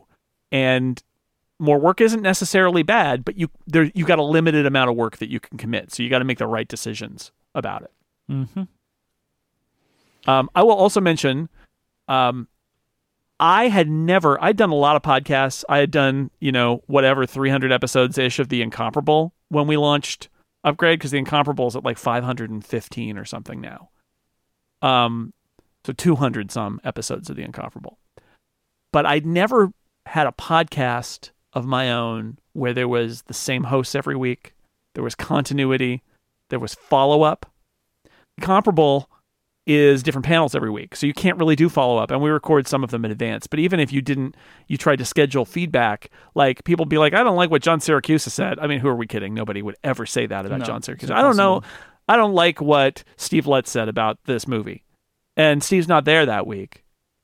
So I can read the comment, but like, there's nobody to answer it except me. And I didn't make that. Like, there's no the incomparable i've said this many a times is a, a show that i love and i've done it for 10 years almost now and it's great it is a catalog of what not to do in a podcast like the the there's the panels are too big. There's too many different rotating panelists so there's no continuity. There's all these things. And i wanted to do a show with upgrade. It was like oh i finally can do that tech podcast you know like all those other tech podcasts where we talk and we're the same every week and we can do follow up and there's continuity because people listen last week and this week and it's the same people.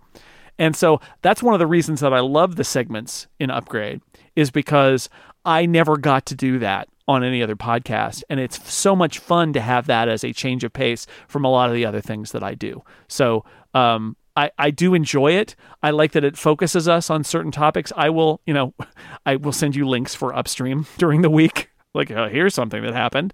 Uh, and that's, and so I do like that.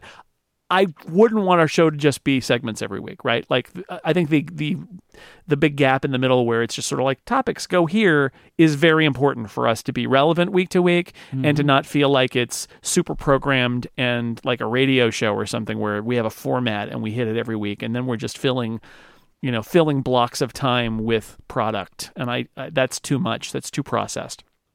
Yeah, we we still like even though we have all the segments that we have, like we don't force them. Like if I have no news for upstream, I won't include the segment.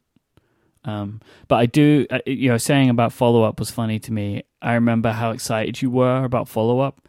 Uh, Oh, man. we had to over time. I had to like rein you in because you you would happily do an hour of follow up. oh yeah right, and, and so it took you know I had to let you get it out of your system. No other podcast would do an hour of follow up, Mike. No, no other popular Apple themed tech podcast spend most of their show on follow up. let's just say I didn't want to do an hour of follow up. But you're right. Thank you. Like, Thank you for it, saving me from myself. Yeah, fair enough. It wasn't good for upgrade. Yeah, but early on, it was absolutely, it was like catnip. It's like, oh my God, we have follow up, we have continuity. Let's lean into it. And then we got our we, it it it's there Mm-hmm. and when we need it and it's a nice thing and i love that there's that conversation that goes back and forth about stuff like that i love it but i also am not going to eat up the whole show with it anymore which is which is good There are some shows, many episodes, where we don't do it. Like like It's this true. one. We just didn't have any follow up today. There was nothing. Because we got everything correct last time. That's why.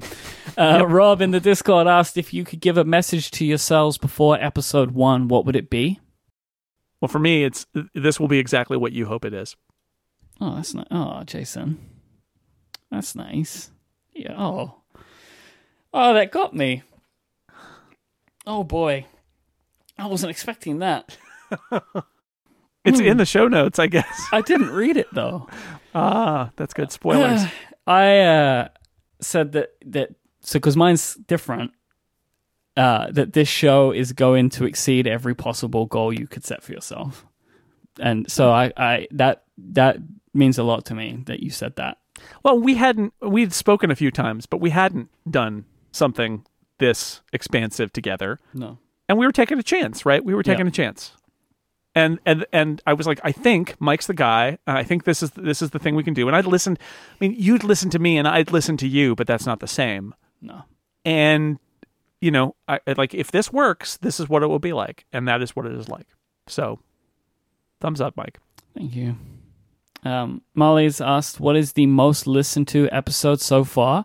I didn't know the answer to this. I had to go check it, and I was both surprised and pleased. Um, episode two hundred and forty-nine, which is uh, the episode the week after WWDC last year, featuring Josh uh, Josh Shaffer and Wiley Hodges from Apple discussing Swift UI and Catalyst, and also iPad OS thirteen.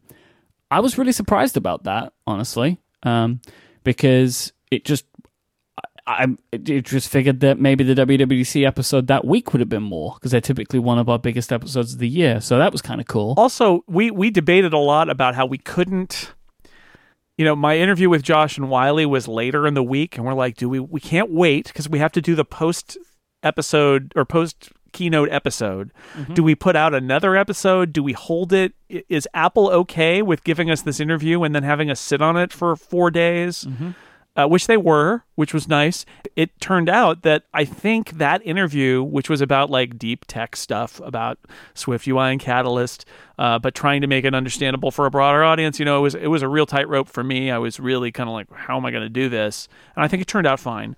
But Yep. it um, lesson learned is by getting it out of WWDC week and letting it breathe a little bit so that people were kind of like done with the WWDC podcast they're going home or they if they never left home they're like that that bulk of them is over and now this is a new thing like I think it got more attention because we waited a little bit so that was an, an interesting lesson Because also, don't forget that WWDC week, every tech podcast had someone from Apple on it, right? Like all That's of. The, the the large shows had guests, right? Like there was a bunch sure. of relay shows that had them, and in the kind of extended universe, um, like lots of people had Apple uh, employees as guests. So sure. I don't know if we would have got as much attention on the episode. So it was hindsight worked out great. Yeah.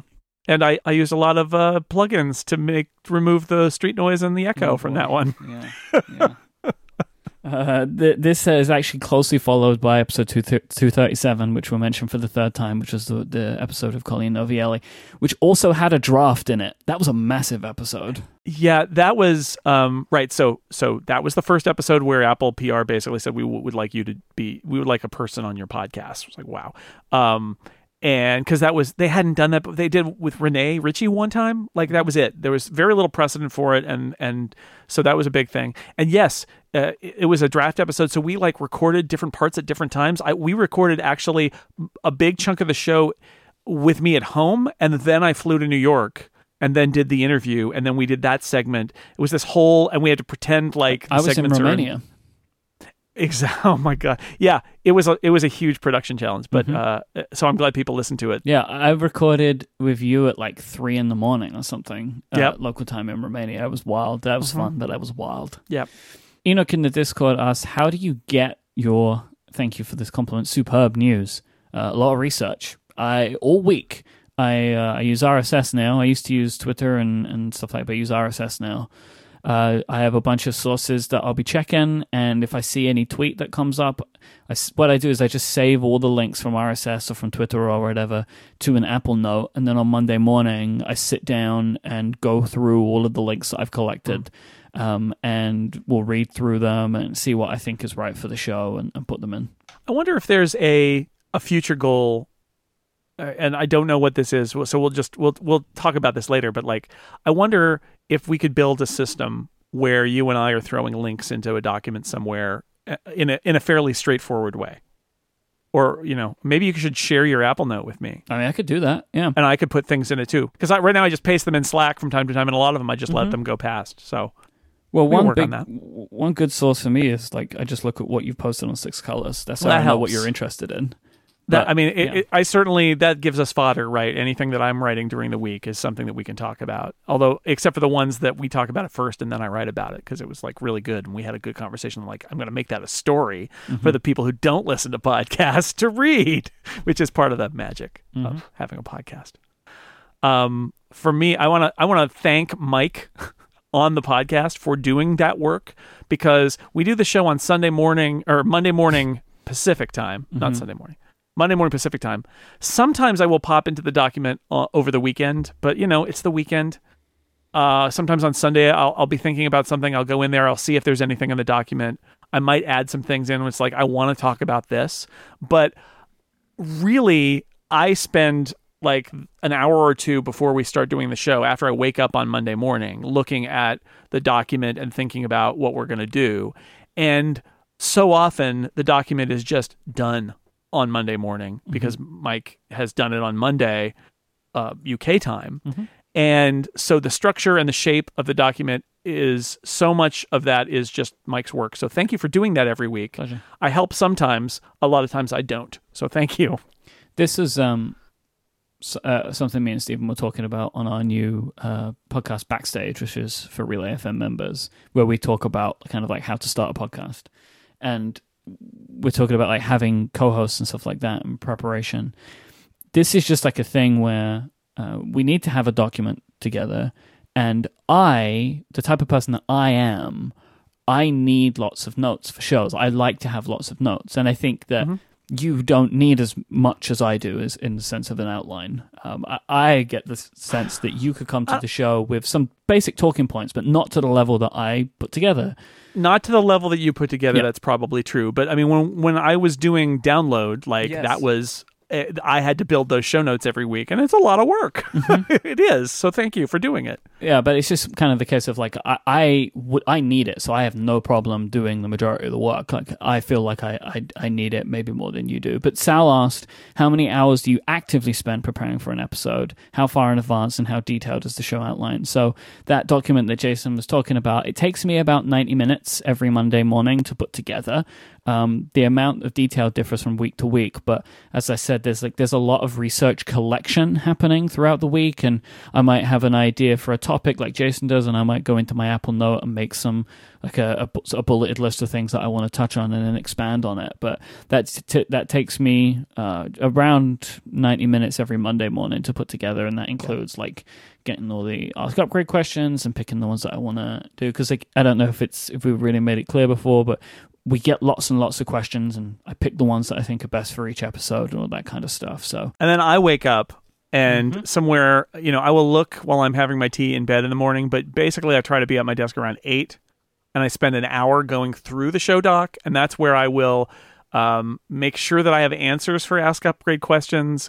If there's a question or a Snell Talk topic that I think is not going to do it for me, that I'm not going to give a good answer, I will flag those and I'll say, Mike, I need a different Snell Talk question, or I'll I'll mark a, an Ask Upgrade as as uh, crossed out and we shouldn't do it. Um, I'll go through the show document as well. Sometimes there's a how do what do we think about this, and then there'll be an MH. I think about this this way, and then that's the end of it. And I'm like, okay. And then I'll I'll add in a little bit of a note. I could just jump in during the show, but I try to add a little bit of a note of like, here's what I will probably say in in just a very simple way of like, this is this is what you should talk about here, self. Yeah. Um, and and we'll put it together that way. And then sometimes I don't read Jason's notes, and then they make me cry on the show. Exactly right. That's the beauty of it. So uh, we also uh, sometimes I will make bigger creative decisions, which is always problematic when it's an hour before we're going to record. Sometimes I will say to Mike, "I don't know about this topic," or "I think we're I think this is too much," or "I would like to talk about this." Sometimes I'll insert things, and Mike will be like, "Wow, that's a whole thing." I said, "Yeah, but I want to talk about it." A lot of times we'll end up having a conversation then or right before we start recording where we'll be saying um, the show may be too long. Uh, sometimes it happens during the show too. We'll be like, let's take this out and do it next week. Um, sometimes I'll come in before and I'll be like, this is too much. And he'll say, let's make it a, a follow up item or a mini topic instead of making it a full segment because I, I feel like the balance is off. So I will give it a scan and say, like, eh, this doesn't feel right. This doesn't feel like what we should be doing. So there's some of that. But it, a lot of that is happening in the in the hour before and it makes me feel bad on one level because i am swooping in at the end of mike's process and then second guessing him but it is also a collaboration between us so Yep. it's like I never want to do something that Jason doesn't want to do because then we're not going to have the conversation. It's just going to be me monologuing. Like if there's a topic you're not interested in, I mean that's and, this is not a criticism. This is how I would be too. It's like if I don't want to, if there's a topic that I have nothing to say on, then I have nothing to say on it.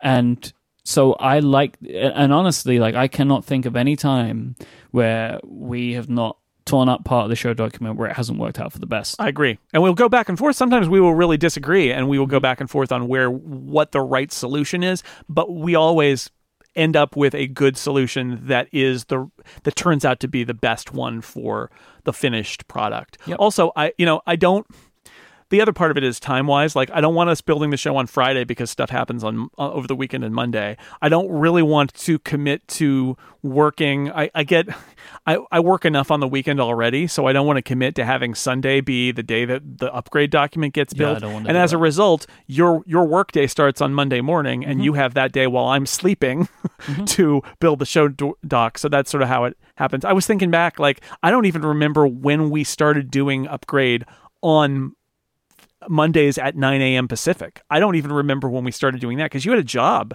yeah, at first. like that always. so at some point we we settled on this regular time for streaming and stuff like that, but I don't even remember that. I think if anything, it would have just been a couple of hours later. Yeah, It would have been Mondays Yeah. at sometime. But yeah. And the first episode, of course, was was pre-recorded, so we we didn't even know. So anyway, that's that's the answer is that this thing that you listen to every week, um, you know, we don't just make it up as we go along, but it, we're also not reading from a script generally. It's just a, uh, an outline. a friend of the show, Brian, in the Relay FM members Discord asked, Upgrade is a very consistent show, recorded and edited and posted at largely the same time every week. What advice do you have for people who want to record, edit, and release podcasts on the same day? Ooh, it's hard.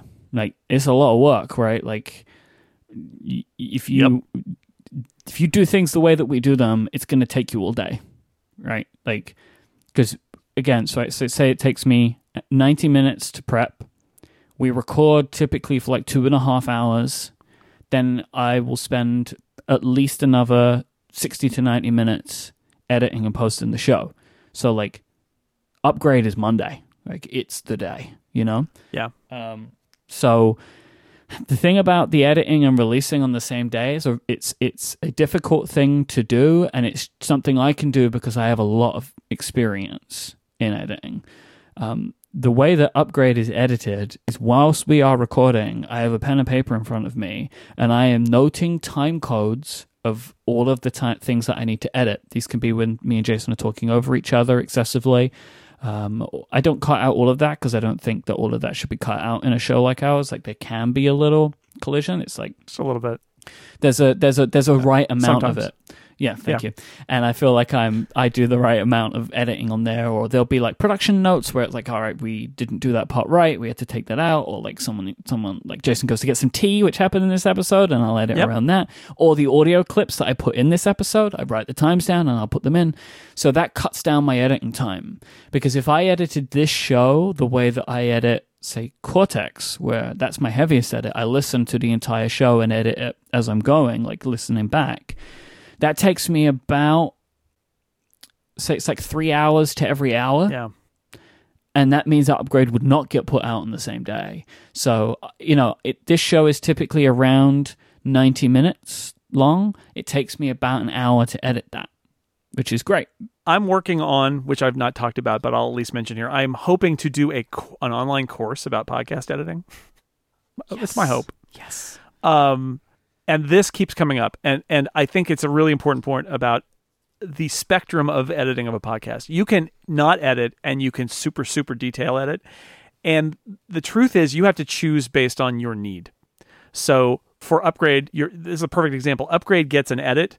Cortex gets a detailed edit. Mm-hmm. Upgrade's edit is more than just posting it live, but it's kind of assembly based with a little bit of cleanup. So um, it's uh, I do similar with the incomparable. I probably do a little more detailed than upgrade, but not a lot. Where I have notes about where we messed up or things I need to take out, and I do that part, and things I need to put in, and I'll do that, and then I will scan through looking for over talking, which on the incomparable there's a lot of it because it's a big panel. Oh, I also do do that, but there's just not as much. Yeah, well, that's what when you were talking about over talking. I mean, it's, it's very much the same kind of thing where it's like if I interrupt or there's a false start, we both start talking at once. You clean that up, but it, you don't have to listen to the whole show to do that. You can actually look in your editing app at the waveforms and say, "Oh, they're talking at the same time there. Let's listen and see what's broken there." But it so it's a it's an edit but it's not the heavy edit. And, you know, it comes back to if you want to release, record, edit, and release on the same day, you're going to make a decision about where you land on that spectrum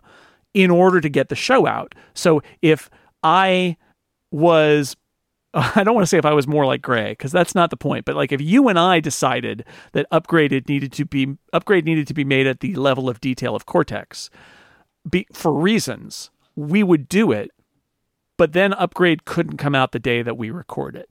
And I, I really really like that upgrade comes out the day we record it because we talk about the issues of the of the day.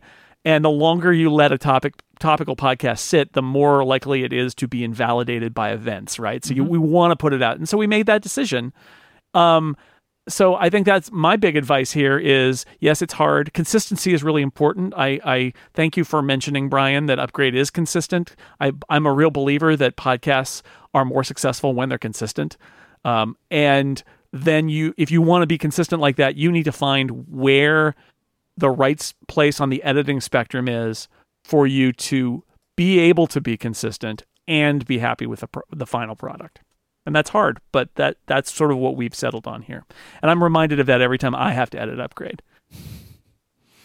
Yeah, like for me, it's it's you know that it wouldn't be terrible if we put upgrade out on Tuesday morning, but the problem is I wouldn't be able to have it done by Tuesday morning, right? Because I do lots of shows, I have lots of things going on.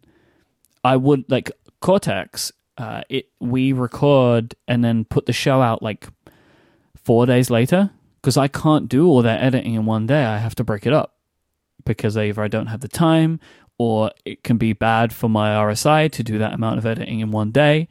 Um, I it just wouldn't like basically if we if I wanted to if we wanted to do a Cortex style edit, which is like really going through and picking it all out, like and, and, you know every time one of us repeats a word, cutting it, which is I do that right. Like if we repeat things, I will sure cut that up.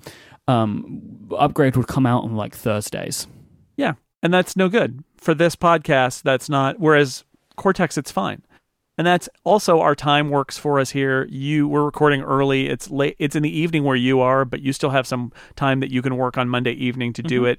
If you need to pass it to me which sometimes happens because you have to go somewhere or you know you have other commitments and you'll pass it to me i've got all day to do it i Yeah. don't take all day i do it in a couple of hours right after just as you do but i've got all day to do it which is if you look at something like atp they record late in the evening and there have been times when Marco has edited that podcast immediately following when he has to get on a plane the next morning or something like that. But for the most part, like the incomparable, you record late in the evening and then you edit it later, right? And uh, that works for them because that recording time works for them.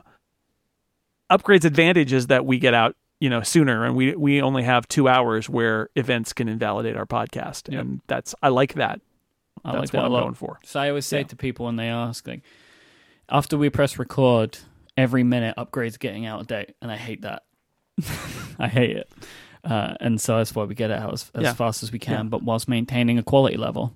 Whereas in contrast, I just posted uh, an episode of The Incomparable this weekend that we recorded like four weeks ago. So you know, different different kinds, in different places. All right, so that wraps it up for this episode. Uh, thank you so much to everybody who sent in a hashtag Ask Upgrade question. Uh, you can do that by tweeting out with the hashtag Ask Upgrade, or if you're in the Relay FM members Discord, use the question mark Ask Upgrade, and you can submit a question that way. Uh, th- thanks so much for tuning into this episode and any episode you have listened to. Um, obviously, we're in a very celebratory mood today for episode 300. So we will extend our sincere thanks to you, the Upgradians, the listeners of this show, for tuning in every week that you tune in, for supporting us by, by buying our merchandise, by being a member, by sharing the show with people. Um, we It means the world to us that we get to produce this show for all of you and to have seen it grow over time and for there to be more Upgradians. Like it's, a, it's really a wonderful thing. So thank you so much for tuning in. I will say thank you, Jason, as always, for being Hey. a part of this with me. It, it really does mean the world to me. Um, Thank you, Mike. It all worked out, didn't it? It sure did. Uh, you can find Jason online. He's at jsnell, J S N E L L, and at sixcolors.com and theincomparable.com. I am imyke, I M Y K E. Thank you to our sponsors for supporting this week's episode Cotton Bureau, DoorDash, and Squarespace. And we'll be back next week. Wow, next week is going to be a regular episode. Then it's all going out the window, right? It's like everything's about to happen. WWDC is coming fast now. Until then, say goodbye, Jason Snell. Goodbye, Jason Snell. Yeah.